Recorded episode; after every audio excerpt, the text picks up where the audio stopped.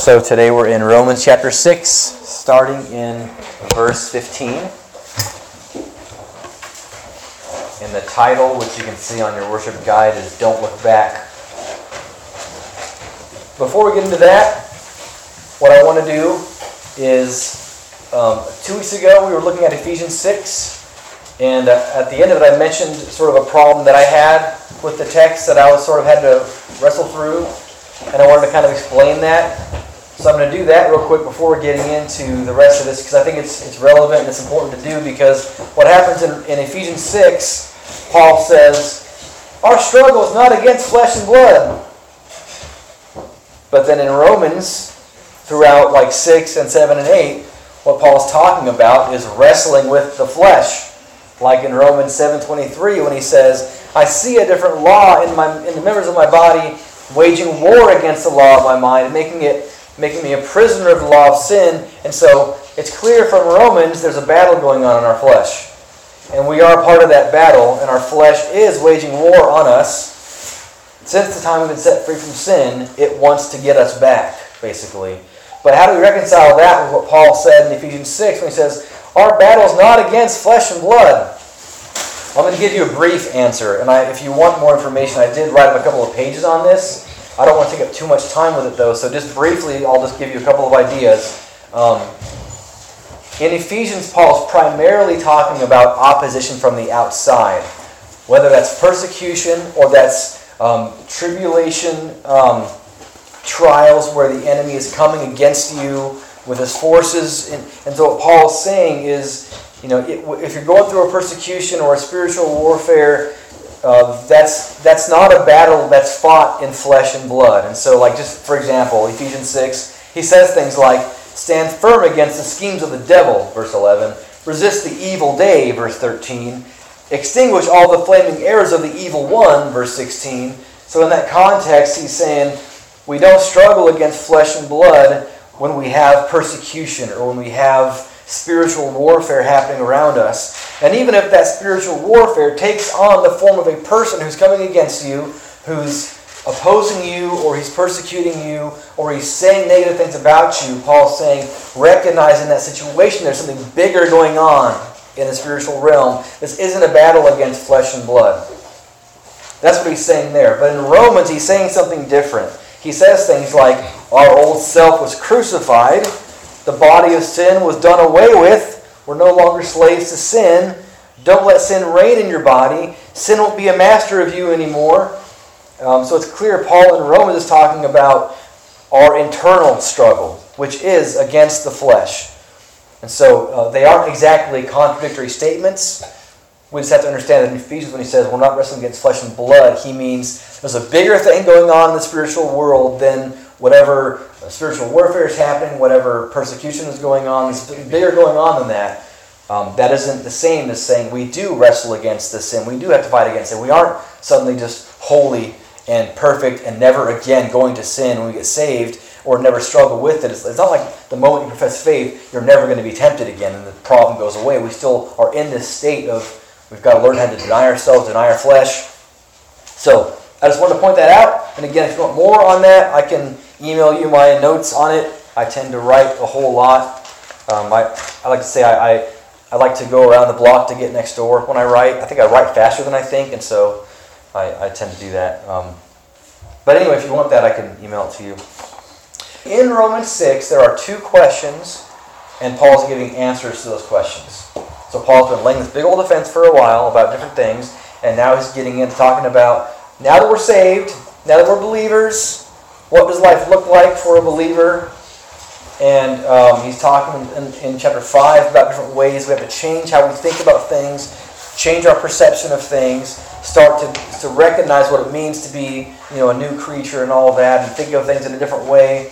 Then coming into chapter 6, verse 1, we saw that he said, What shall we say then? Are we going to continue in sin so grace may increase? That was because he had said in 5 verse 21, where sin increased, grace abounded all the more. And what Paul meant by that is, it doesn't matter how much you sinned, there's enough grace to cover it. But then he expected sort of like a counter. So what you're saying is I can just keep on sinning because there's already enough grace for all of it. So that was the first uh, question he answered in, in the first part of chapter 6. But in this answer, as he ended, he kind of concluded his answer to that question. He said in verse 14, Sin shall not be master over you, for you're not under law, but under grace. So now he expects another question to be raised based on that statement. You're not under law, but under grace. And so what to pick up today is on that question in verse 15. Before we read that, I'm going to explain what he meant in verse 14. I think it'll be helpful. I know I kind of did it last time, but just to remind us, so we've been gone for a couple of weeks from this text. Um, when Paul said in Romans 6.14, Sin will not be a master over you, for you're not under law, but under grace we know the law, when he talks about the law, he's talking about the Old Testament and the, the laws in the Old Testament. And the laws, they define God's righteous standard. But they didn't give us power to obey them. They just told us what the expectation was. God saying, don't do this, don't do that, don't do this. But there wasn't anything inherently in those laws that suddenly gave us power to do all of them. Quite the opposite, actually. It was meant to show us our desperation so that even the Old Testament Paul, remember Romans 3 and 4 is pointing out people like Abraham who, even back then, trying to obey it, had to recognize it's, all, it's by faith. I've got to, I've got to trust in God because I'm, I can not follow these rules. And um, so it was, it was meant to show us our desperate need for a Savior. And so, for example, Romans 3.19, whatever the law says, it speaks to those who are under the law, so that every mouth may be closed and all the world may become accountable, because by the works of the law, no flesh will be justified in his sight. For through the law comes the knowledge of sin. And so, and then in Romans 5, verse 20, the law came in so that the transgression, the, sorry, the transgression would increase, which means to be more apparent, to be more extensive, to raise the stakes, to increase our desperation, to cause us to cry out to God. So, under the law was a time where we knew what we were expected to do but we didn't have the power to do it necessarily. Being under grace is different than that. This new covenant we have under grace, something's actually happened to us in the act of faith. We weren't just forgiven. When we put faith in Christ, we didn't just get a clean slate and now it's the same old us, just with a clean slate. A transformation actually began to happen, a change actually happened. That's what Paul was saying at the beginning of Romans 6. He's saying if you believe in Christ and you identify with what happened, then your old self died with Christ and you've, been, you've begun a new life now in Christ. That old man's done away with. And if it, that's why I said earlier in the chapter, he who is free, he who is dead is free from sin. I think it's verse 7. For he who has died is freed from sin. So what happened in this new law, under, being under grace, this new covenant, was that we, we weren't just forgiven, we were actually given a new life, and that old self died so that we're not in bondage to sin anymore. We're not under, it's not a master of us. We're not under law, but under grace. So it means um, being united with Christ means that when he died, our old self died with him, and it means that because he rose, we now can walk in newness of life and we're free from sin. The law didn't set us free from sin, it defined the sins. But in Christ, we're actually set free from the sin. So sin is no longer our master. But there's a different way to understand what Paul said, and this is what he sort of expects them to ask the question. Because when he says we're not under law but under grace, he expects them to, to ask, so then does that mean I don't have to obey the laws anymore? Does that mean when it says honor your father and mother, I don't have to because I'm under grace now? I'm not under that anymore. Can we just ignore all the old laws? Is that so? He's expecting that question to be raised, and that's what he's going to start to answer in the next part of the chapter. So let's read uh, verses 15 through the end, and then we'll pray. What then? Shall we sin because we are not under law, but under grace? May it never be. Do you not know that when you present yourselves to someone as slaves for obedience, you are slaves of the one whom you obey, either of sin, resulting in death, or of obedience, resulting in righteousness? But thanks be to God that though you were slaves of sin, you became obedient from the heart to that form of teaching to which you were committed. And having been freed from sin, you became slaves of righteousness. I am speaking in human terms because of the weakness of your flesh. For just as you presented your members as slaves to impurity and to lawlessness, resulting in further lawlessness, so now present your members as slaves to righteousness, resulting in sanctification. For when you were slaves of sin, you were free in regard to righteousness. Therefore, what benefit were you then deriving from the things of which you are now ashamed? For the outcome of those things is death. But now, having been freed from sin and enslaved to God, you derive your benefit, resulting in sanctification, and the outcome eternal life. For the wages of sin is death, but the gift of God is eternal life in Christ Jesus our Lord. Let's pray. Father, I thank you so much for this text, and I ask that you would um, just allow your word to speak for itself, and that what is said would be from you, and that if any of it's just my own opinion, that they wouldn't hear it, or that it wouldn't be remembered, that it would just fall out in a stutter or a slur, but that you, you could really help these people to follow you better today by giving them a, a good, accurate understanding of your word. Jesus' name, amen. Ah, sorry, I'm thirsty. Okay, so I like when verse 19 he says, I'm speaking in human terms, you all. So he's, he's reminding them, I'm using this whole kind of analogy of slavery, but I'm just using it because it'll help you understand it. He's not actually talking about slavery in the sense of like now we're slaves to God with no choice and like all that.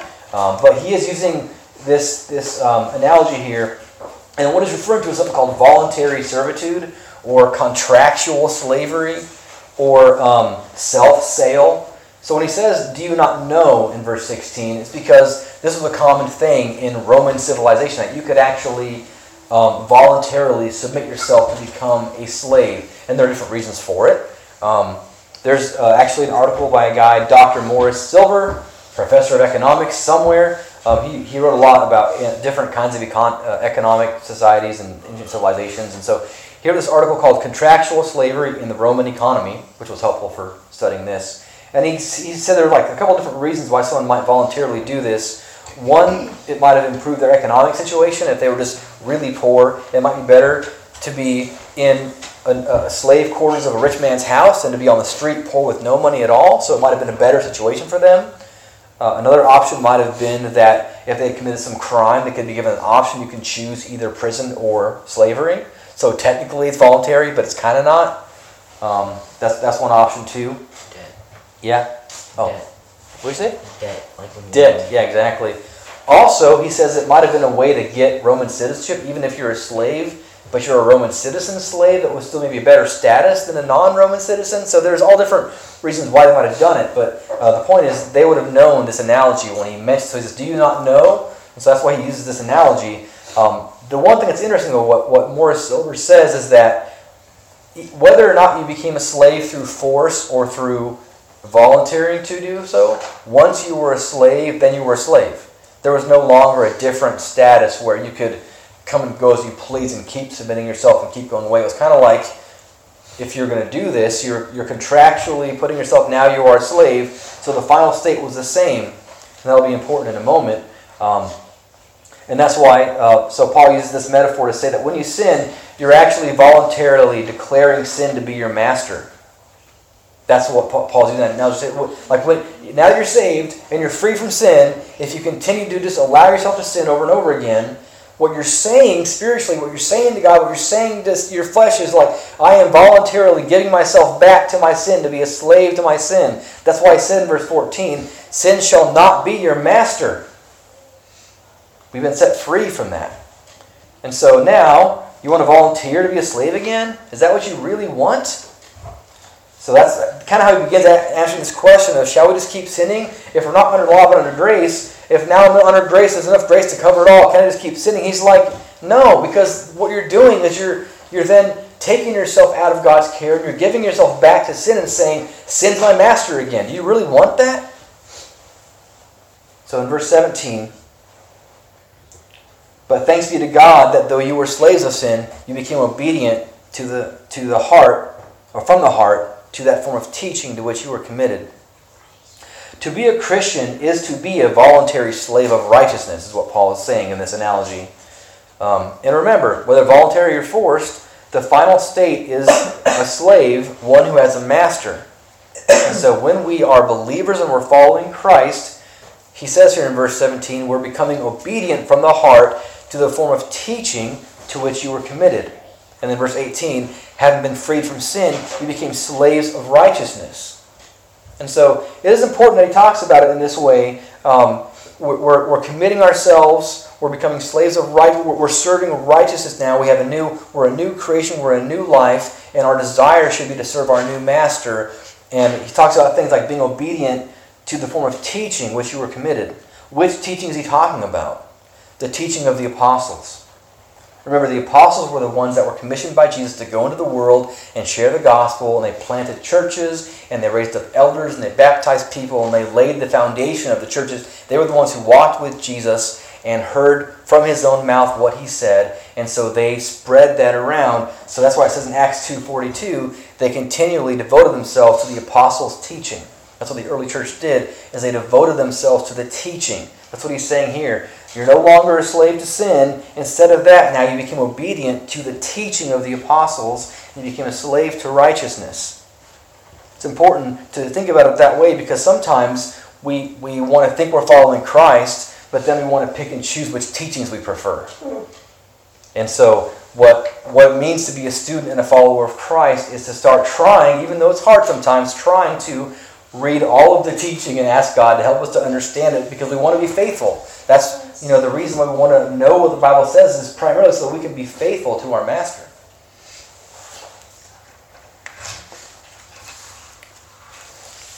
All right, so again, verse 19, I'm speaking in human terms, he reminds us, um, because of the weakness of your flesh.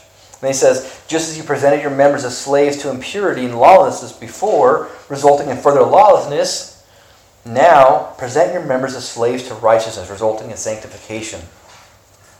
When you were slaves of sin, you were free in regard to righteousness, meaning when you were not saved, God wasn't your master. So he didn't have you, you weren't you weren't obeying him, you weren't obeying his laws, you weren't really following him, you were following yourself and you were following your sin, and that was your master. And so you, you were in a sense free. But now that you're saved and you're his, he's now your master. And I love um, Oh, I'm sorry, I actually skipped a page ahead. Must have done two pages instead of one when I turned. Yeah, so we're on verse 22. Sorry about that. And he says in verse 22 So now, having been freed from sin and enslaved to God, you receive your benefit, resulting in sanctification, and the outcome is eternal life. For the wages of sin is death, but the free gift. No, I'm still on the wrong page. I'm sorry. What is happening? What page am I on, guys? You have my notes, don't you? Okay, I'm on page 4. Here we go. I apologize. Verse 21 What benefit are you then deriving from the things that you are now ashamed, for the outcome of the things is death? So, um, going back to the question that started this thing, when they were like, can we just keep sinning because there's enough grace there, clearly, so let's do whatever we want. He's like, do you really want to go back there? I remember my first, um, my first wide margin Bible. I remember actually, this is one of those verses for me. I remember sitting on a park bench reading this and underlining that verse like, what benefit are you receiving from the things from which you are now ashamed? That is like, that's really powerful to think about when you've when you become a Christian and you've lived in the world and you know what things you did back then, the things you are now ashamed of it's like, what benefit did you receive? Now you're ashamed of those things, and you can see the outcome now. They lead to death. What benefit is there in those things? And so that's what he's saying. It's like, do you really want to go there? Do you want to ask me, can I keep sinning? Like, don't you remember what it was like when you were there? Don't you remember when you hit rock bottom and you sensed your desperation for God? Don't you remember all that? You want to just give all that up? Don't you remember what, what that stuff leads to? It leads to death. So, how do you look back on the days before you were surrendered to Christ? I've heard some people that kind of talk about those days like glory days. Oh boy, you know, back before I was saved, I, you know, I used to be a rebel. This is the kind of things I used to do. But they kind of like brag about it almost, as if it's like they're kind of proud of how crazy they were. Um, we shouldn't look back on our time before Christ and boast about our sins. There's a problem there if we do that. There's there's a problem in our understanding of the gospel if we look back on our former days and we take pride in how crazy we were before we were saved and we brag about the things we used to do. that we haven't understood the gospel fully if we do that. We should look back and see how those things lead to death. There's nothing for us there. And so then, now I'm on the right page, verse 22. So then, on the contrary to that, he says in verse 22 now having been freed from all that, from sin and enslaved, now you're enslaved to God, now your benefit is resulting in sanctification, the outcome of eternal life. So he's like, looking forward, just look at the benefits we have under grace. And this kind of way Paul's talking sort of reminds me of that Robert Frost poem that I'm sure we all know, where it ends with two roads diverged in a wood, and I looked, I took the one less traveled by, and that's made all the difference.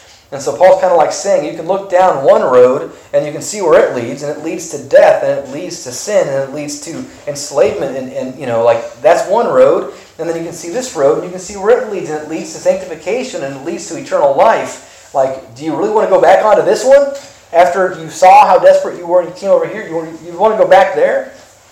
So that's his argument this week for why we can't just keep sinning, even though there's enough grace for us. We shouldn't have that mentality. Yes, if you sin today, God's going to forgive you. That's why it says, 1 John 1 9, if we confess our sins, He's faithful and just to forgive us our sins and to cleanse us of all unrighteousness. And He says it to the church to save people, saying, if you still sin, you can confess, you can be forgiven, but don't use that as an excuse to keep sinning. Paul's like, don't you realize where you came from? Do you want to be a slave to sin again? Don't you remember that path and where it led? You're over here now. You've got newness of life. You've got sanctification. You've got righteousness. You've got you know God personally, like, and you see where it ends. It ends in eternal life and joy forever. Stay over here. So, um, the last thing I want to say about this, this is going to come a couple of times in the next couple of chapters, is that the fight against sin and the fight against temptation isn't a direct fight. I'm going to mention it more as we get into Romans 7, I think it's for sure, but when Paul talks about things like his body's waging war against his mind, you can't use your body to fight against your body. It's not going to really work. It's not a physical battle in that sense. Um, we see this in Romans 8. The way Paul ends up fighting against his flesh is by setting his mind on the Spirit. Romans 8 5. Which is to say, he's not directly fighting it back against his flesh, just going like, no, I'm not going to get mad today. I'm not going to get mad today. I'm not going to get mad today over and over again. He's not just doing that. He's setting his mind somewhere else. And that's, I think, the whole clue to, to temptation to sin is to not try to fight it directly just by saying no and trying to do it in your own strength, but instead to set your mind somewhere else. That's what Colossians 3 says set your mind on things above. 2 Corinthians 3 Behold, in the glory of the Lord we're being transformed. In Romans 12, verse 2, be transformed by the renewing of your mind.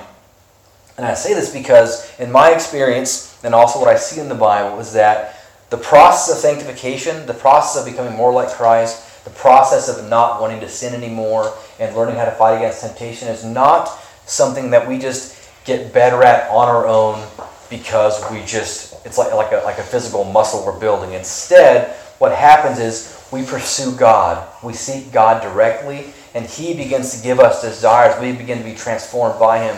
As we're studying the Word and as we're praying and we're praying in the Spirit with the power of God, what's happening is that God is beginning to change us, and that also entails our desires to where we begin to desire to sin less, and we desire Him more. So it's not a direct fight.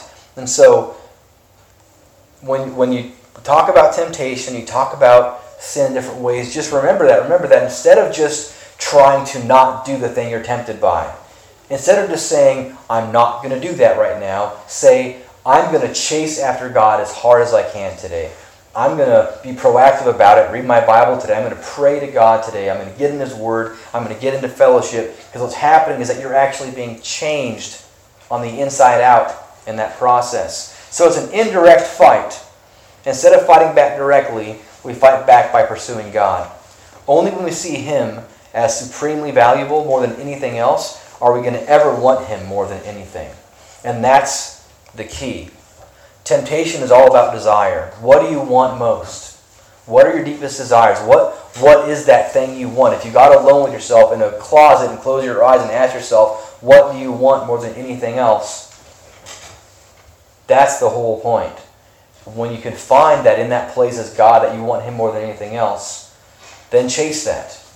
And you'll find that along the way, when temptation comes, you'll be like, that's not even a temptation anymore because I want God so much. And I'll just close with uh, Psalm 16:11. You will make known to me the path of life. In your presence is fullness of joy. In your right hand there are pleasures forever. Let's pray. Thank you, God, for this uh, teaching. Thank you for your word. I pray you would help us all to desire you more than anything and to desire to learn about you accurately from your word more than anything so that we can chase after the true and living God whom we worship in spirit and truth and that our desire for you would be increasing. I pray that every day our desire for you, our desire to know you and to be known by you and to walk uprightly with you, that desire would be increasing every day and that our desire for sin and temptation and and greed and, and all the things we want in this life, that those will be diminishing in comparison to you. We ask these things in Jesus' name. Amen. Amen.